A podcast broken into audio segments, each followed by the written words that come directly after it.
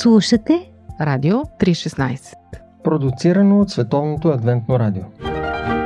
Библейски послания. Истини от книгата, която съдържа най-важното. Едно предаване на Радио 316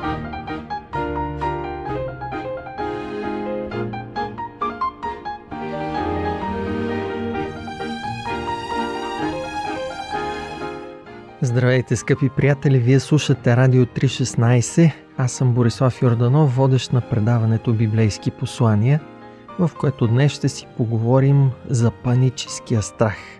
Четох някъде, че известният учен Луи Пастьор имал силен и рационален страх от мърсотията. Може би и затова е измислил и пастьоризацията.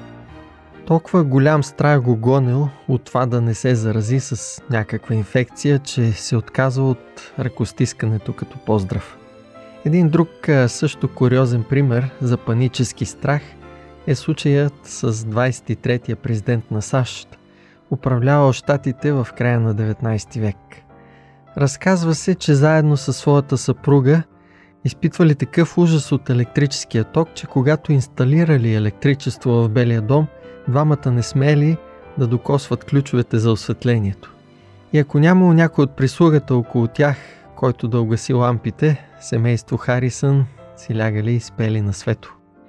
Може да ни е странно, че някой изпада в такъв панически страх, но покрай пандемията от коронавирус и от смъртта, която причини той за съжаление, може би самите ние се докосваме поне малко до страха, който владее в нашия свят – до ужаса, от смъртта и от болестите. И сякаш страхът е неизбежна част от живота. Затова сега в предаването искам да ви пусна едно библейско послание от пастор Румен Радев, който е завършил философия в Софийския университет.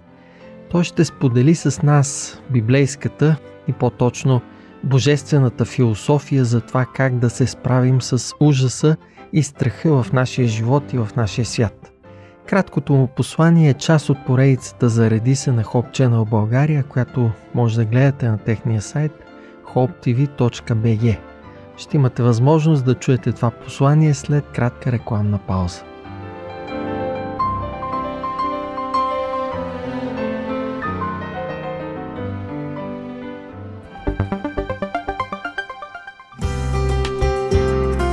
По пантофи. Предаване за семейството на Радио 316.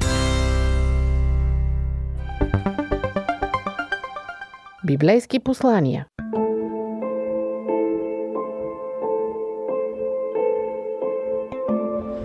Мисля си на къде отива този свят. След всички тези събития около коронавируса, си давам сметка, че светът става още по-дезориентиран, още по-голям хаос цари, още по-големи сривове, както в емоционално, така и в а, разумно отношение – прави впечатление, че хората изпадат в масови безпокойства, в масови паники. Какво ще стане с този свят? Исус Христос пророкува, че в края на времето хората ще премират от страх и от очакване на това, което ще постигне света. Наистина страхът е един толкова мощен фактор, който е бил в основата на човешката история. Страхът е един от най-древните човешки афекти – Страхът е майка на жестокостта, според Мишел Монтен. Наистина, има ли в това време, има ли панацея, има ли лек? Когато се обръщаме към Божието Слово, ние намираме лек. Ние разбираме, че в Библията Бог ни е завещал своята любов, а именно тази любов е онази, която пропъжда страха. И понеже никой от нас не е съвършен в любовта, следователно всички имаме своите страхове имаме нужда от това ежедневно да поемаме от изворите на тази любов. И тази любов ни заявява в Исаия 41 глава и там 10 стих следните думи. Не бой се, защото аз съм с тебе. Не се ужасявай, защото аз съм твой Бог. Ще те укрепя, да. Ще ти помогна, да. Ще те подкрепя с праведната си десница. Колко коражително звучат тези думи, колко обнадеждаващо звучат те на фона на настоящата реалност. Турски паша пътувал от Истанбул към Одрин и тогава по пътя видял една сгърбена стара жена, решил да я покани да седне на коня му отзад и той е закарал до Одрин. когато я свалил обратно долу, той е попитал, не се запознахме, коя си ти? Аз съм холерата, казала тя. Така ли, не знаех каква беля съм си взел? Не, не се притеснявай, няма да взимам много хора, казала холерата. Ами, тогава какво ще направиш? Имам само 10 човека, които ще прибера. Тогава пашата си тръгнал, но какво да види след известно време? Толкова много смърт, толкова много паника, толкова голям хаос в целият град. Тогава той решил на всяка цена да намери онази възрастна жена, обикалял и кръстосал града, накрая намерил в края на града и я попитал, ти нали ми обеща само 10 души? Тя казала, да, наистина изпълних обещанието си. Тогава останалите от какво умряха? Тя казала, много е просто. Останалите умряха от страх. Наистина, трябва ли да се подаваме на страха? Когато Бог ни обещава да бъде с нас, кой може да бъде по-силен от Него? Той е много по-велик и несравнимо по-голям от всички наши страхове. Страховете ни само осложняват проблема, те не го разрешават. Ето защо Бог ни обещава да бъде с нас. Той казва, аз съм Емануил, Бог с теб. Бог, който иска да бъде близо до теб. Бог, който иска да бъде в и чрез теб да помага и да спасява това объркано и отчаяно човечество. Бог също така казва, не се ужасявай, защото аз съм твоят Бог. Това не е просто Богът на Авраам, Исак и Яков. Това е моят Спасител. Това е Твоят Спасител, който иска да ни укрепи, да ни помогне и да ни подпре със своята праведна десница. Всички ние сме податливи на падения. Всички ние сме податливи на внушения, на обезсърчения. Всички ние можем да се заблудим по някакви начини. Всички ние сме крехи създания. Ето защо имаме толкова голяма нужда именно от Божите обещания, които никога няма да пропаднат. В края ми позволете да дам още един пример, който разказва за двама души, които отишли на кафене. Седнали на различни маси, но били срещу положни. И когато единият виждал, че другият пие от своята чаша, видял, че пие от към дръжката, другият погледнал към първия и той видял, че и той пие от към дръжката, тогава единият не издържал, отишъл при другия и му казал, искам да те попитам, защо пиеш от към страната на дръжката? И тогава онзи казал, ами има много вируси и по този начин искам да се предпазя от вирусите, а оттам хората пият по-малко. Ами, я ми кажи ти, защо също пиеш от към страната на дръжката? Той казал, ами аз, понеже съм болен, имам вируси и заради това пия от тази страна, мислейки, че по този начин ще предпазя хората, понеже знам, че хората пият по-малко от към страната на дръжката. Виждате ли, не се знае откъде може да дойде проблема. Не се знае откъде и по какъв начин може да ни покоси вируса. Колкото и да се пазим, ако Бог не ни пази, ние ще бъдем поразени. Ето защо Исус днес ни предлага своето обещание. Той ни казва това, окоръжаващо не бой се. Ще приемеш ли Божията сила? Ще приемеш ли Божията любов? Ще повярваш ли? Ще се довериш ли? Това са толкова мощни мотиватори, които ще ни помогнат да бъдем съхранени и спасени в тази единствена и неподражаема божествена любов.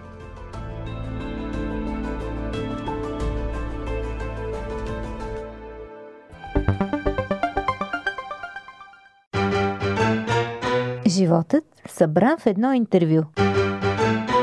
Живот – джобен формат.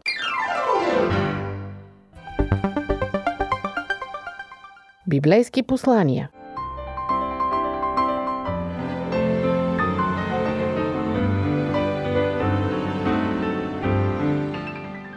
Скъпи приятели, има лечение за страха, паниката и ужаса. Бог дава своите обещания и ако им се доверим, животът ни ще бъде много по-спокоен. А ние можем да се доверим на Бога, защото Той винаги е доказвал, че Неговата мъдрост, любов и планът Му за нашия живот са единственото сигурно нещо в този несигурен свят. Бъдете с нас отново и следващия път. До чуване!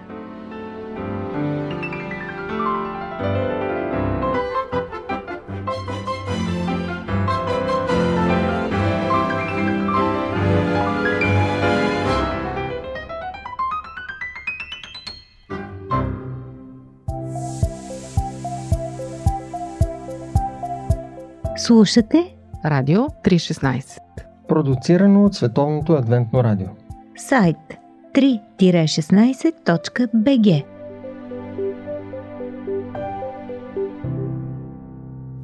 Listen to the music, listen to the song, listen to the words, let them carry you along. Listen and you'll know just why we believe Jesus loves you. Surprised if the music you hear puts a smile on your face and your cares disappear. It happens every time the people meet in Jesus. I believe there's power in the music Jesus gives. I believe it's a miracle just to share his heritage.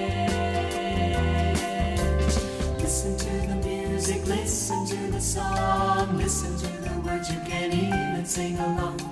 Listen to the mighty message of how Jesus saved you. Don't be afraid that you've strayed too far. He will welcome you back. So just come as you are, and you'll see that suddenly you are a part of His family.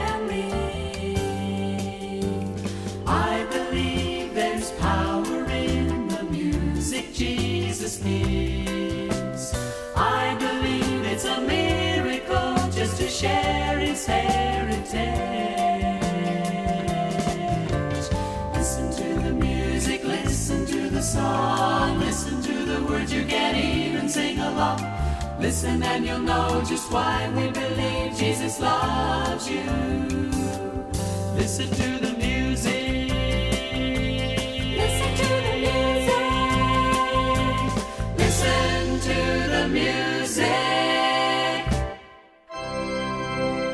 История, Християнство, Библия, минало, религия, теология, летописи, вяра реформация. с две думи. духовни хроники.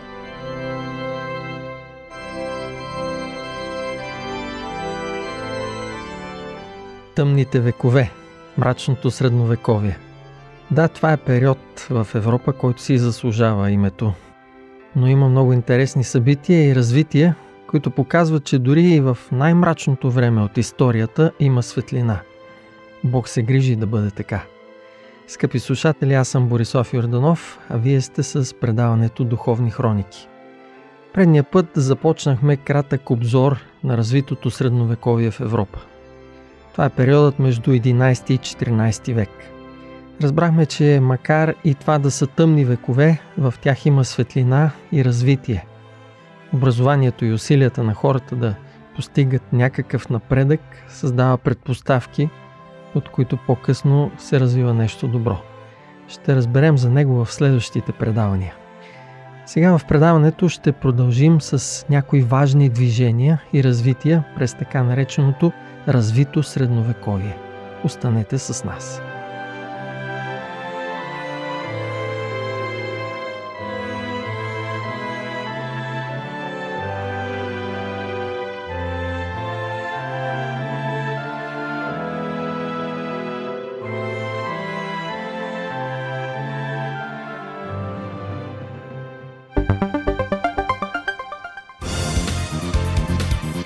Какво да кажем за дискусии по Радио 316?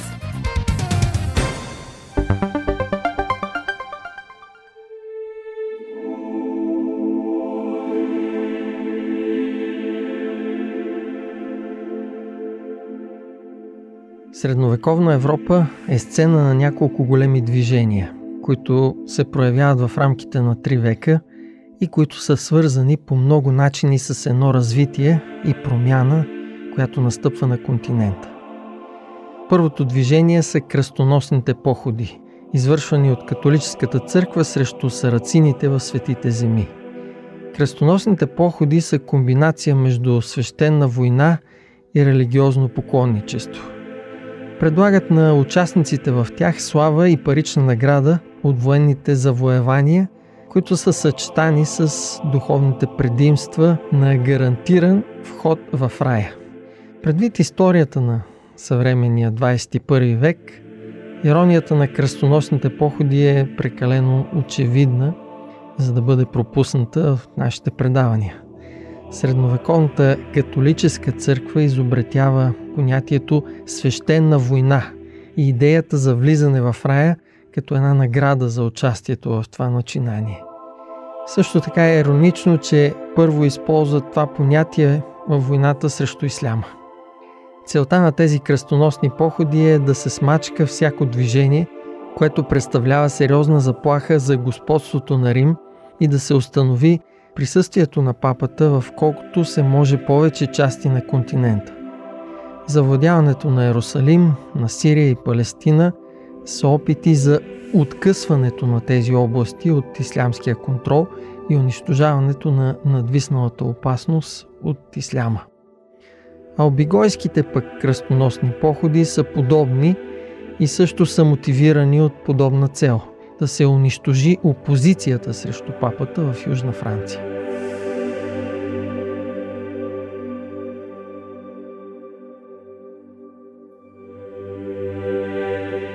Друго значително развитие през средновековието е управлението на капетингите във Франция и тяхното обединяващо влияние върху държавата. Династията на капетингите заема трона почти през цялото средновековие. От 987 година до 1328 година капетингите сменят каролингите в началото на този период, но се възкачват на трона при една изключително разединена държава с слаба кралска власт. Повечето от благородниците отказват да отдадат почет на трона и поддържат областите си независими, като ограничават реалната територия на френската корона до малка част около Париж, наречена Ил дю Франс. Чак при управлението на Луи VI, капетингите имат успех в установяването на кралската си власт над Франция.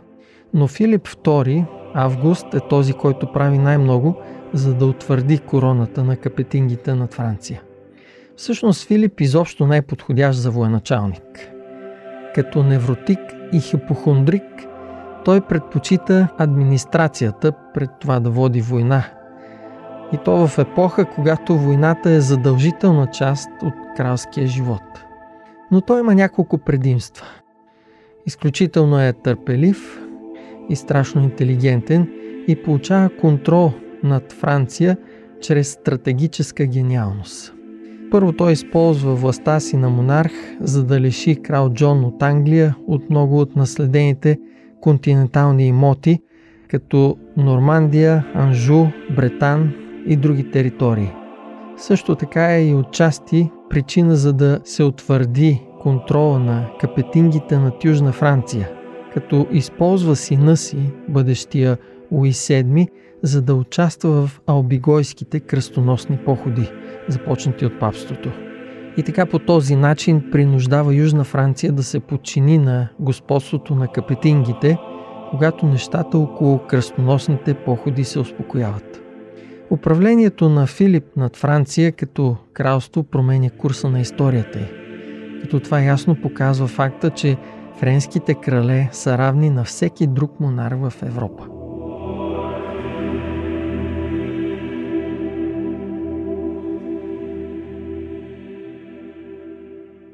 Друга забележителна част от средновековната история е нормандското нашествие в Англия през 1066 година. Това напълно променя курса на британската история.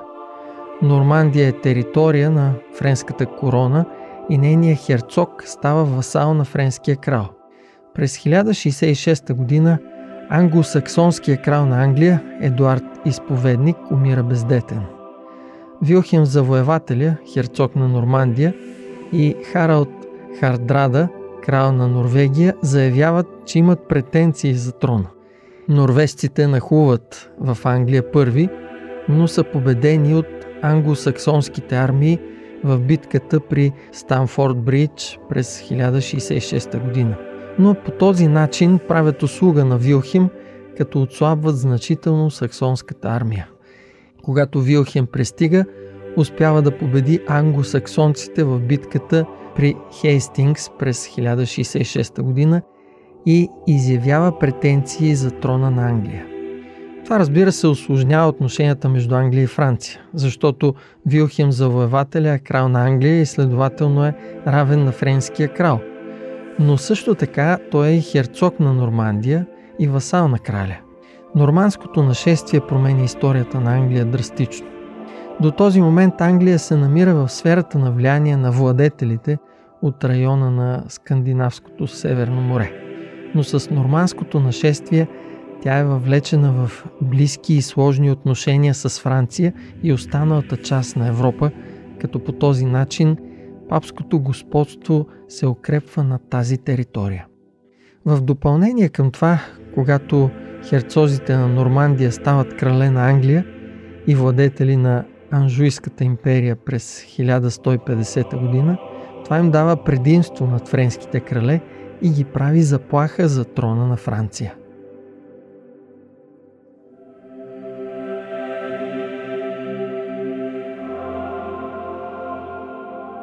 Друго важно историческо събитие през зрялото средновековие е подписването на Магна Харта през 1215 година по време на неумелото царуване на крал Джон I.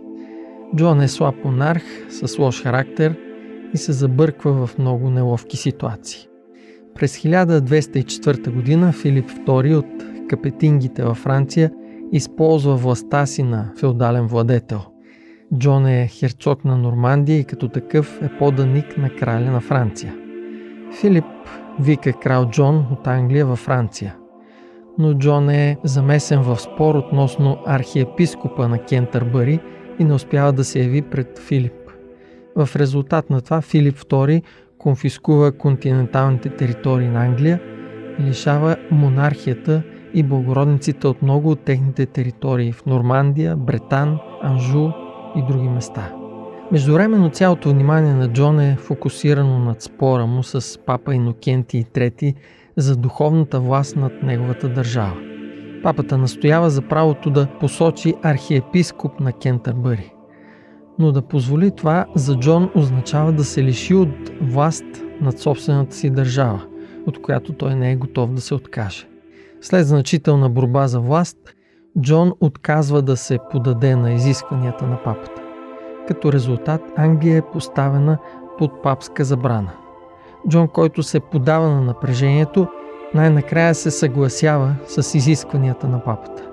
Той буквално поставя короната си в краката на Пандулов, пратеник на папата, като знак на смирено подчинение към властта му.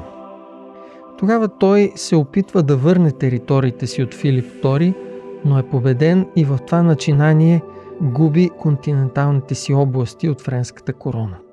Към всички тези щети се добавя и унижението, когато благородниците му се обръщат срещу него и го принуждават да подпише Магна Харта през 1215 година в Рани Миит. Това е документ, който осигурява гражданска и религиозна свобода, отслабва властта на короната над хората и отслабва властта на папата над монархията.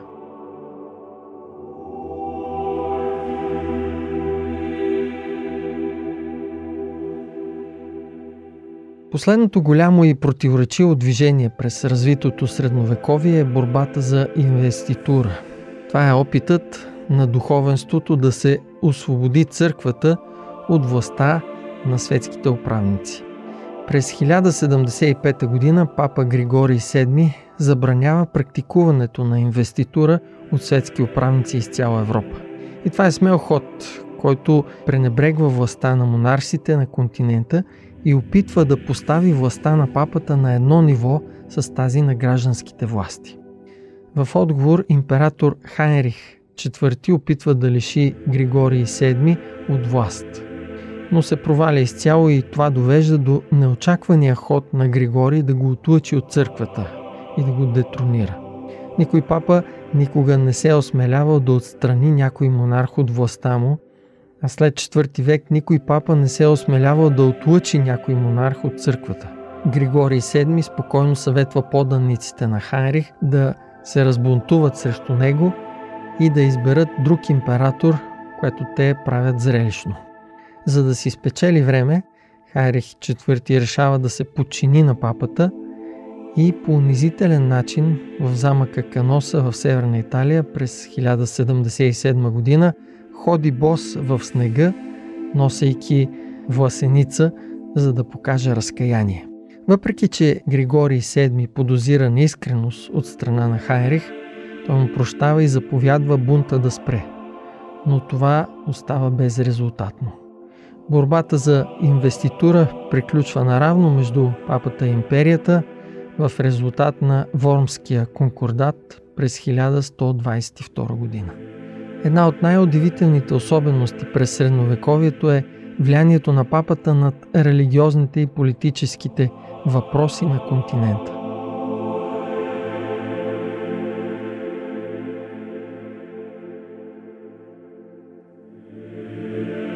Всеки монарх от Филип II от Франция до Хайрих IV от Свещената Римска империя и всички други между тях отдават почет на папата в един или в друг момент.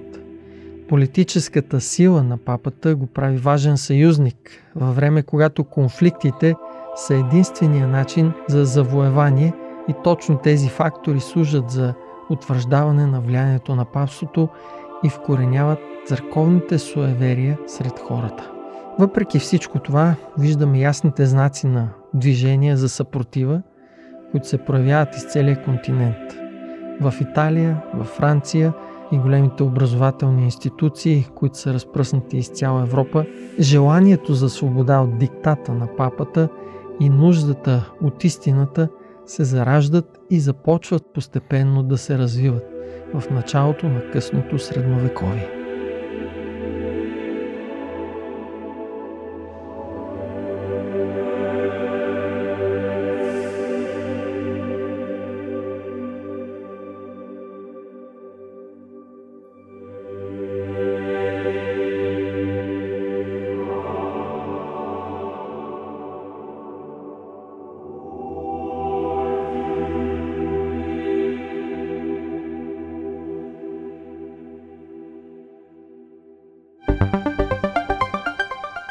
Пестеливи на думи, богати на смисъл. Историите в библейски нюсвит. Предаване на Радио 316. Духовни хроники.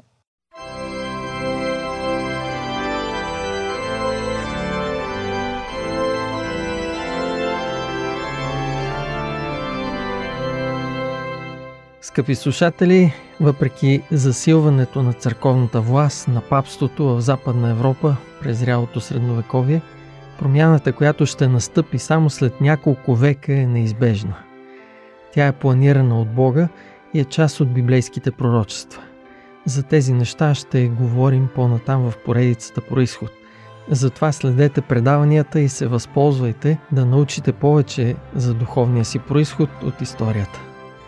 Следващия път ще научим и нещо повече за едно от най-библейските движения, което е спасило и запазило истината през мрачните векове на средновековието.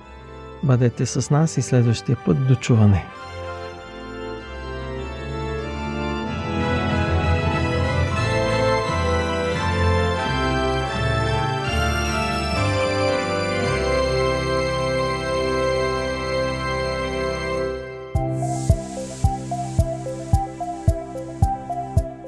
Радио 316. Продуцирано от Световното адвентно радио. Сайт 3-16.bg